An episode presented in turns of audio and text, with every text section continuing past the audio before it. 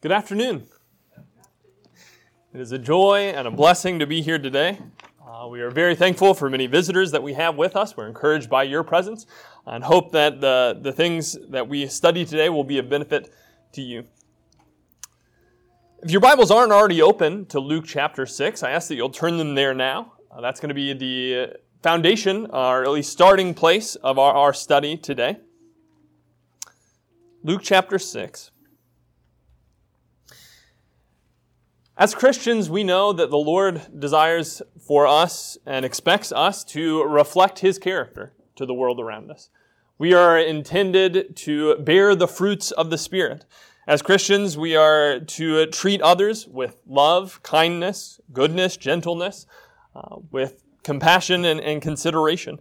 And I, I think on our good days, we might have a pretty easy time doing that. We don't have too much trouble exhibiting those characteristics. But there are hard days as well. And I'm afraid that Satan sometimes convinces us that when others sin against us, when others treat us poorly and without consideration, when others say things that are hurtful and unloving, when others wound our pride or fail to appreciate us or act in ways that we find offensive, then all of a sudden the rules change. And then we don't have to reflect God's character. Then we can kind of set the fruits of the Spirit aside, uh, and we don't have to treat others with the same love and consideration. And Satan tries to get us to, to justify distancing ourselves from others, giving other people the, the cold shoulder, treating them with a critical eye or an upturned nose, treating them the way that they have treated us. And that may be justified behavior in the eyes of the world, but it's certainly not in the eyes of God. Roger Shouse, in an article that he wrote, made the statement there is never a right time to do wrong. There is never a right time uh, when hurting someone else is the right choice. Never.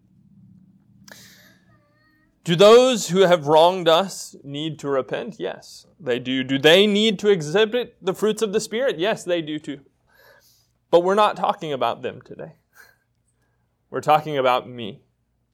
When I've been wronged, when I've been treated unfairly, when others have not treated me with love, have sinned against me, then what does God expect from me? The rules don't change.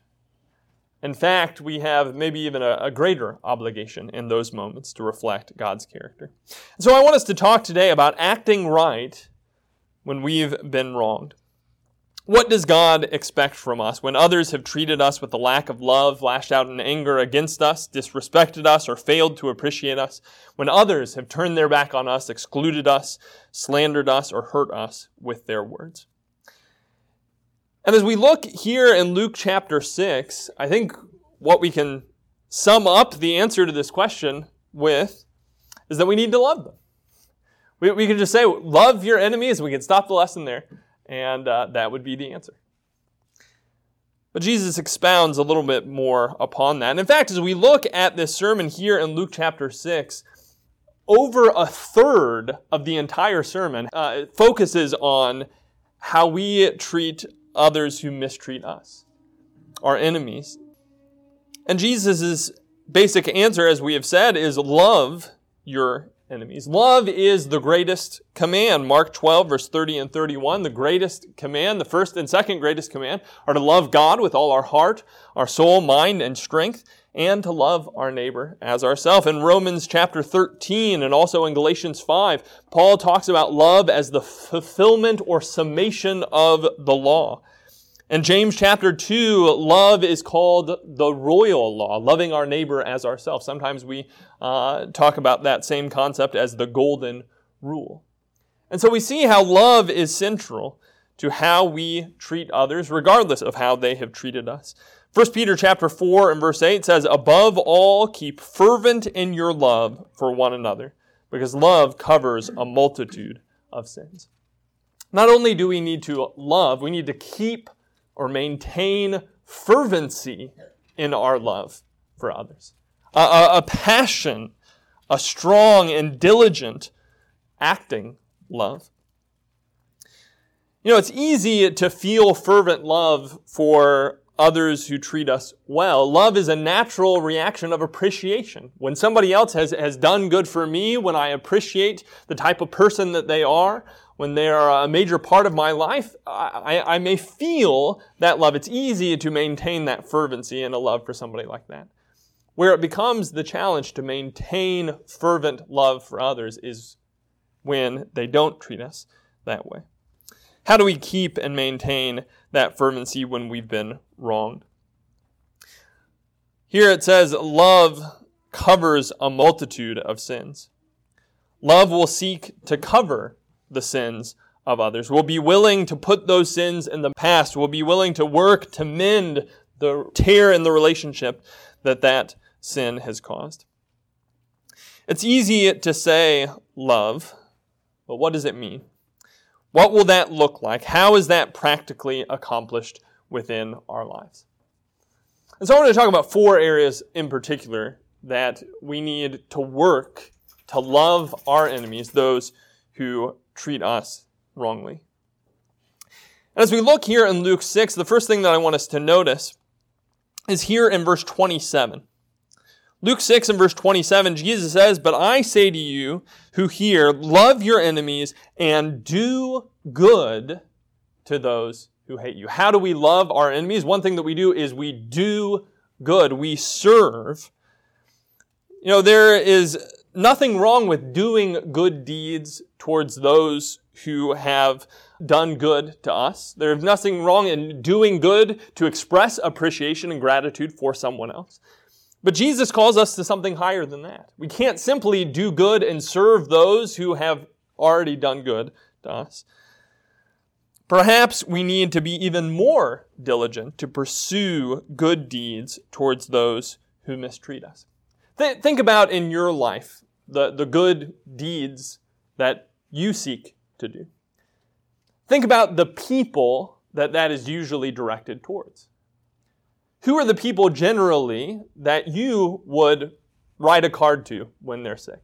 Who are the people that, that you might go and visit, that you might call on the phone to check up on, that you might uh, make a point to talk to uh, when you're in the assembly or, or elsewhere? Who you might send flowers or cook a meal for or invite over to your house for supper? Who you might try to encourage or offer to help? Are they just the people who you appreciate the people who have done good to you? Well, what Jesus calls us to is that we need to make a point of doing those type of things for people who mistreat us, those who treat us poorly. Often we try not to do these things towards those who have offended us. We go out of our way to avoid talking to that person. We keep our distance. But these are the most important people that we need to seek to serve. Look at verse 32 and 33 of this chapter. Jesus says, If you love those who love you, what credit is that to you? For even sinners love those who love them. If you do good to those who do good to you, what credit is that to you? For even sinners do the same. Yes, it's natural and it's, it's right and it's good. There's nothing wrong with it that we do express gratitude in serving others, that we show appreciation to others. But Jesus calls us to something more. Jesus calls us to actively pursue serving those who don't deserve it, because that's what he has done for us. Consider Romans chapter 12, verse 19 through 21. Romans 12, starting in verse 19, we read, Never take your own revenge, beloved, but leave room for wrath of God. For it is written, Vengeance is mine, I will repay, says the Lord. But if your enemy is hungry, feed him. If he is thirsty, give him a drink, for in so doing you will heap burning coals on his head. Do not be overcome by evil, but overcome evil with good. I think sometimes we know that we shouldn't act in wrath towards people who have sinned against us or who have wronged us. We know that we shouldn't be hostile and hateful but we think that we can just kind of be neutral and you know be kind of cold and distant. I'm not going to do anything actively evil against you, but I'm just not going to do anything. Well, that's not what God has called us to. No, not only should we not be hostile or hateful, we shouldn't be neutral. We shouldn't be cold and distant. We should be actively friendly and loving. Yes, if they have sinned, God will judge them, but that is His place. That's not mine. What's my place in this passage?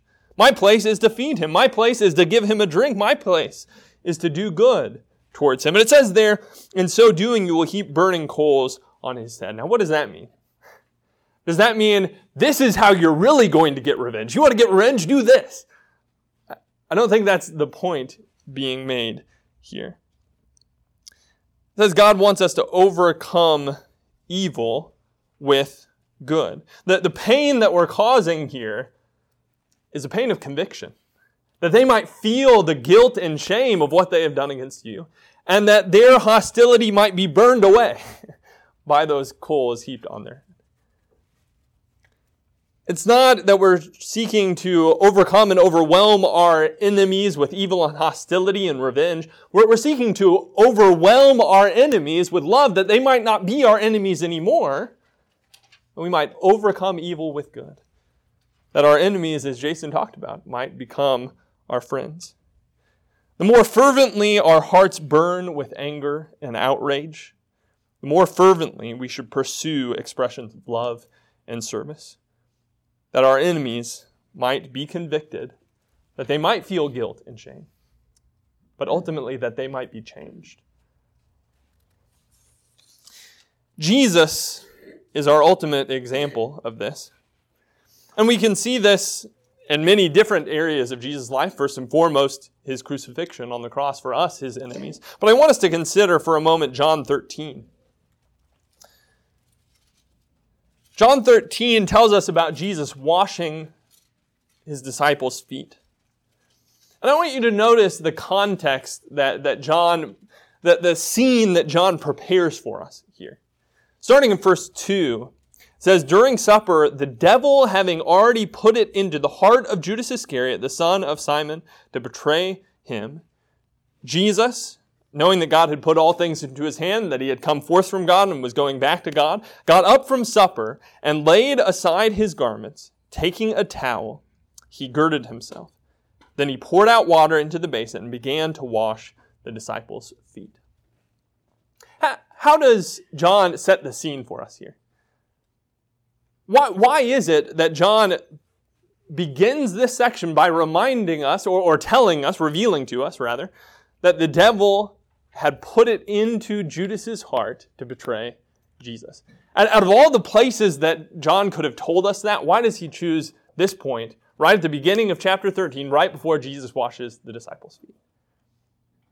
I think one reason is because Judas was one of those people whose feet was washed by Jesus. Can, can you imagine that? Jesus knowing full well, not simply something that Judas had done and that he had kind of gotten past. No, but something that Judas was preparing to do against Jesus. And what does Jesus do? Can you imagine that interaction? Can you imagine what's going through Jesus' mind as he kneels down before Judas and washes his feet? What would be going through your mind if you knew that this individual was just about to betray you to your death, you think you might be tempted to kind of scrub his feet a little extra hard. No, but we see Jesus acting in service, in humility, serving his enemies, the ones, the one who is going to contribute to his crucifixion. This is our example when somebody has wronged us, even when they are in the act of wronging us, we need to have the love of Jesus. We need to reach out to do good, to serve. That is our standard. That is our example. And if we go back to Luke chapter 6, we see that Jesus shows us even more than this. In Luke chapter 6 and in verse 28, we're told, verse 27, do good to those who hate you. Verse 28, bless those who curse you. What does it mean to, to bless someone? Is it just wishing them well? Uh, the word bless can mean that sometimes. But I think it's, it's, it's more than this. The, the, the Greek word is eulogia, which comes from two Greek words the, the eu meaning good and the logos meaning word. So a good word, if we were going to translate it very literally, we might say to speak well of. In fact, this is where our word eulogy comes from. What, what is a eulogy? Well, it's where you speak good about something. More, most of the time, you're speaking a, a eulogy after somebody has passed away. And we don't want to speak ill of the dead, right? And so it doesn't matter if this person, you know, how many faults they had in their life. It doesn't matter, you know, how bad they were when, when, once they've died. And we're at this point where we're remembering them. We want to pick out all the good things. And we want to, to eulogize them by speaking about all of the good things. What Jesus is, is saying here, in the fact that we need to bless rather than curse, is we need to speak well of our enemies regardless of what they've done to us, regardless of all the faults, we need to pick out the good, just like you would if somebody had passed away and you're trying to pick out the good things to remember about them. We, we need to eulogize our enemies before they're dead. we need to pick out the good in others, being benevolent instead of bitter in our thoughts and our words towards them. Again, in Romans chapter 12, in verse 10, we read, Be devoted to one another in brotherly love, give preference to one another in honor or in showing honor. The ESV says, Outdo one another in showing honor. Now, the world tells us that, that we want to outdo one another in gaining honor, right? We want to one up one, each other and uh, lifting ourselves up. But here, the Lord tells us that we need to outdo one another in showing honor. We need to turn it around and make it our goal to lift others up, even our enemies. You know, I think we, we struggle with this even when it's not our enemies. We, we struggle with focusing on the good qualities in others. Many times we, we uh, are more in tune to our own good qualities and more in tune to the faults and the mistakes of others. We need to turn that around. We need to train ourselves to be more in tune to the good qualities in others. And especially when somebody has wronged us, our inclination can be to slander, to gossip, to tear down, but instead, Jesus tells us to bless. Philippians chapter 2 in verse 3, we're told, Do nothing from selfishness or empty conceit, but with humility of mind, regard one another as more important than yourselves, or esteem others better than yourselves. Literally, hold others above ourselves. Put them on a pedestal. Put, put your enemies on a pedestal. Focus on their good qualities. That's what Jesus calls us to not only in our words, but first of all in our thinking. That's how we need to think about them. Instead of stewing over all the things that they've done wrong against us, we need to take some time to focus on the good things within them. That God created them in His image. That they're a soul in need of salvation. Even if those are the only things that we can come up with. That's what we need to focus on. And if we go back to Luke chapter 6, we see another thing closely related to this. In verse 28, he says, Bless those who curse you, pray for those who mistreat you. We often pray for those who we are close to, those whom we appreciate, those who, who mean something to us. Those are the people we're, we're most often inclined to remember in our prayers. But Jesus instructs us that we need to make a point to remember our enemies in our prayers. That they need to be the people that show up in our prayers from day to day. We need to genuinely desire what is in their best interest to the point that we're bringing those requests before God that He might bless them, that He might change their hearts, that He might forgive them, heal their hurts, comfort their sorrows, and bless them abundantly. Now, if, if you're a student of the Psalms, uh, you, you might say, well, what about those imprecatory prayers? What about those imprecatory psalms? These psalms where the, the psalmist prays for judgment upon his enemies. Can't, can't we do that? Well, and I think we'll see that there is a place for praying for uh, vindication, praying for deliverance, uh, praying that, that God would bring our enemies' efforts to naught. But I want us to, to take a moment to turn back to a psalm, Psalm 35. This is one of the psalms that we might consider an imprecatory psalm, the psalm of judgment. And here, David, from the very first verse, we can see is praying for judgment upon his enemies.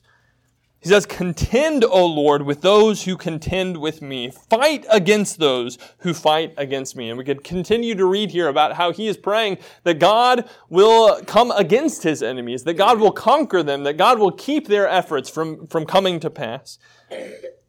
But I want you to notice later on in this same psalm what David says. Look down in verse 12, beginning. Starting in verse 12, we read, They repay me evil for good, to the bereavement of my soul. Verse 13, But as for me, when they were sick, my clothing was sackcloth. I humbled my soul with fasting, and my prayer kept returning to my bosom. I went about as though it were my friend or brother. I bowed down mourning as one who sorrows for a mother. Here, David has come to the point of praying for judgment, that God might vindicate him, that God might deliver him in bringing judgment against his enemies. But in this very psalm, what does David say about his attitude towards them? This is not his first inclination. He didn't, when, when they first made themselves his enemies, he didn't first cry out to God to bring judgment upon them like James and John wanting to bring fire upon the people uh, of, of Samaria. No, he first mourned for them, prayed for them, sought their good, sought to serve them, and when they didn't accept it, it came to a point where David is now praying, God, judge them. Vindicate me, deliver me from their efforts against me. So, yes, there may be a place where we pray for, for the judgment of those who set themselves against us. But that's not, that must not be our first inclination. Revenge was not David's goal here. He did not simply want to do harm to his enemies. That's not what this psalm is about, as 12 through 14 makes very clear. He would much rather that they be healed and restored. That was his primary prayer. And yet, when they refused to change and continued to be hostile towards him, he prayed for deliverance and vindication through their defeat. Judgment was not simply an end within itself, but a means towards an end. And so before he ever prayed for judgment, he first prayed for their well being. And that needs to be our attitude. We need to pray for those who hurt us, pray for those who sin against us. Jesus, again, is our ultimate example. Luke 23, verse 34. Now, not washing the feet of somebody who, who's getting ready to betray him, but now as he is on the cross, as the nails have been driven into his hand, as the lifeblood is draining out of him, as they are mocking him and spitting, what does Jesus say? Father, forgive them, for they do not know what they're doing. If ever someone had reason to wish harm on his enemies, it would have been Jesus dying upon the cross. But he was more concerned about their eternal well being than anything else. He was willing to give up his life so that they could be forgiven. That's our example. That's our standard. That's the type of love for our enemies that you and I are to exhibit. Do we pray for our enemies in that way? Do we have a genuine desire for their well being, that God might change their heart, that God might work in their life and bring them towards Him? But fourthly, if we are going to pray that God will forgive them, we need to be willing to forgive them ourselves. Look back in Luke chapter 6 once again. Luke chapter 6 and verse 36, we're told, Be merciful just as your Father is merciful. Do not judge, and you will not be judged, and do not condemn, and you will not be condemned. Pardon, and you will be pardoned. Here, God is our standard of mercy. His willingness to forgive and the fullness of His forgiveness are the pattern that we are to follow. And if we want to be forgiven, if we want to be pardoned, what do we need to do? We need to pardon. Because God warns us that He will judge in the way that we have judged. That if we want Him to forgive us, we need to exhibit that same type of forgiveness towards others. And we see that first of all in our willingness to forgive. If you want to turn your Bibles forward to Luke chapter 17, Luke chapter 17, I'll have it up on the screen as well. verse 3 and 4, here Jesus says, Be on your guard. If your brother sins, rebuke him. And if he repents, forgive him. And if he sins against you seven times a day, and returns to you seven times, saying, I repent, forgive him. In another passage in Matthew chapter 18, verse 22, Jesus told Peter that he was to forgive 70 times seven. And here in this context, he says, seven times in one day. When we look at that, we think, well, there's no way they can be sincere. If he sins seven times in a day, but I don't think anywhere do we see Jesus telling us that we have to uh, determine somebody's repentance before we extend forgiveness towards them. Now, that doesn't mean that there won't be consequences for their sins. That doesn't mean that there won't be trust that needs to be mended, relationships that need to be rebuilt, uh, works befitting repentance that must follow. But as far, far as our willingness to wipe the slate clean, as far as our willingness to put those sins in the past and to allow somebody the opportunity to start over, to start from scratch. We need to be willing to extend forgiveness, to be eager to extend somebody uh, that opportunity to return. And here we do see in this passage that forgiveness is dependent upon repentance. That we can't truly forgive somebody that hasn't repented or hasn't at least expressed repentance.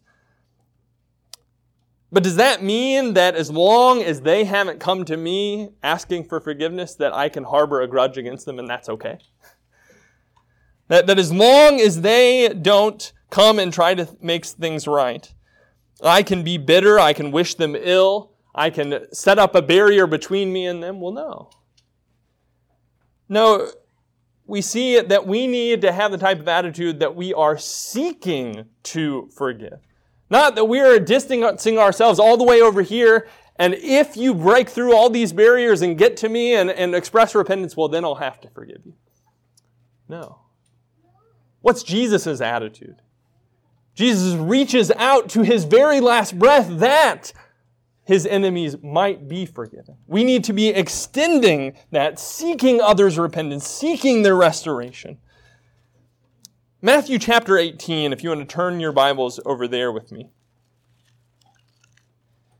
Matthew 18 tells us what we need to do when somebody has sinned against us.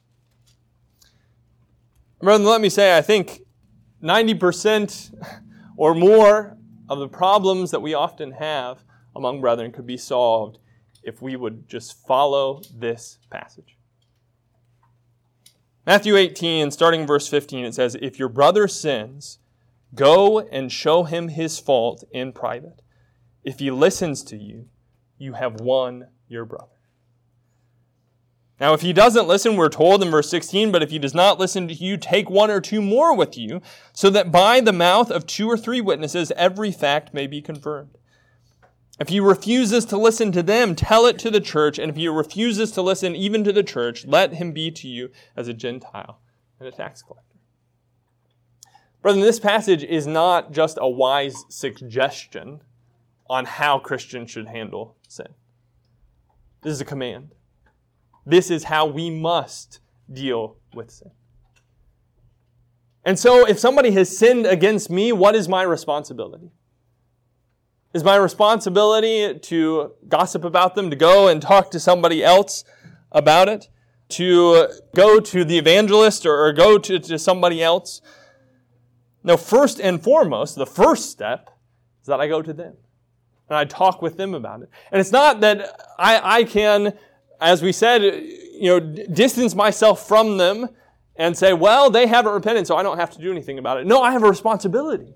I have a responsibility if I've seen sin in my brother's life to go to them, to reach out to them, to seek their restoration.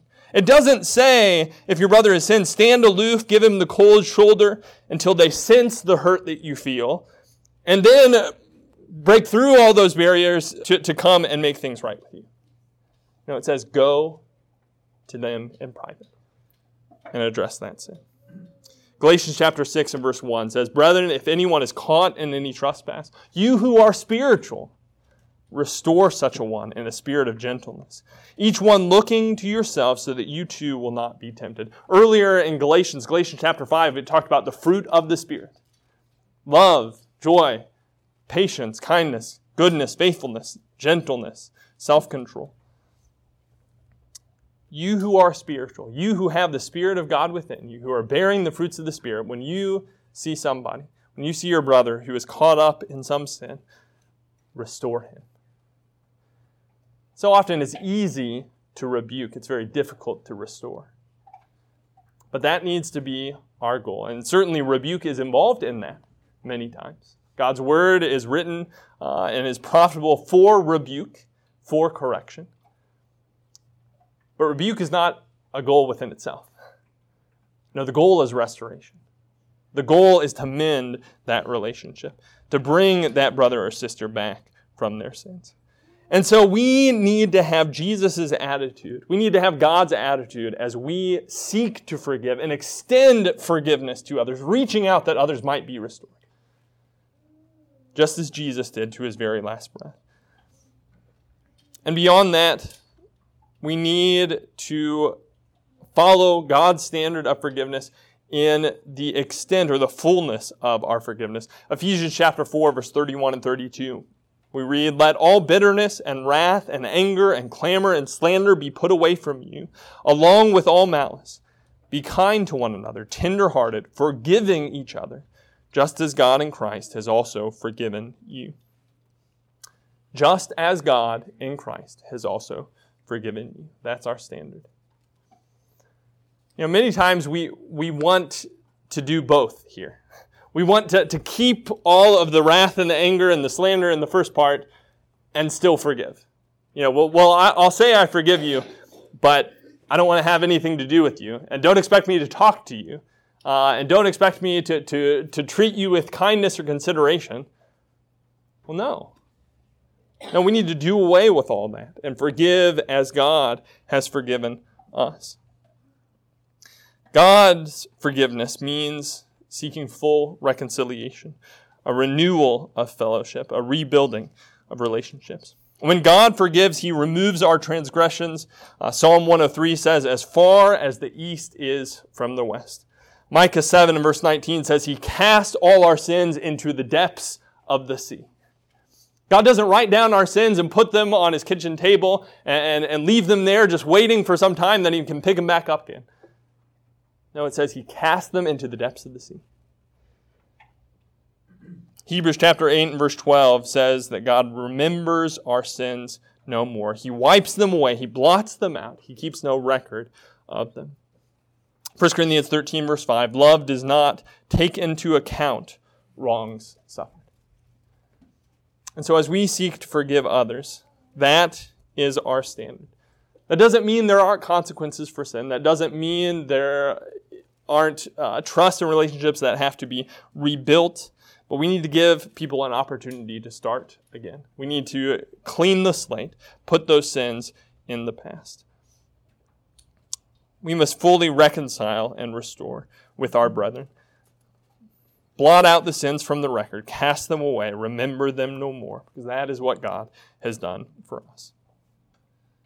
And So, brethren, how do we treat those who have wronged us, those who sin against us? Do we suspend the rules when it comes to those relationships? Now, all the more we need to be seeking to show love to those people, to do good, to bless, speak well of, to pray, to seek forgiveness. That's what it means to love our enemies, to act rightly to those who have wronged us.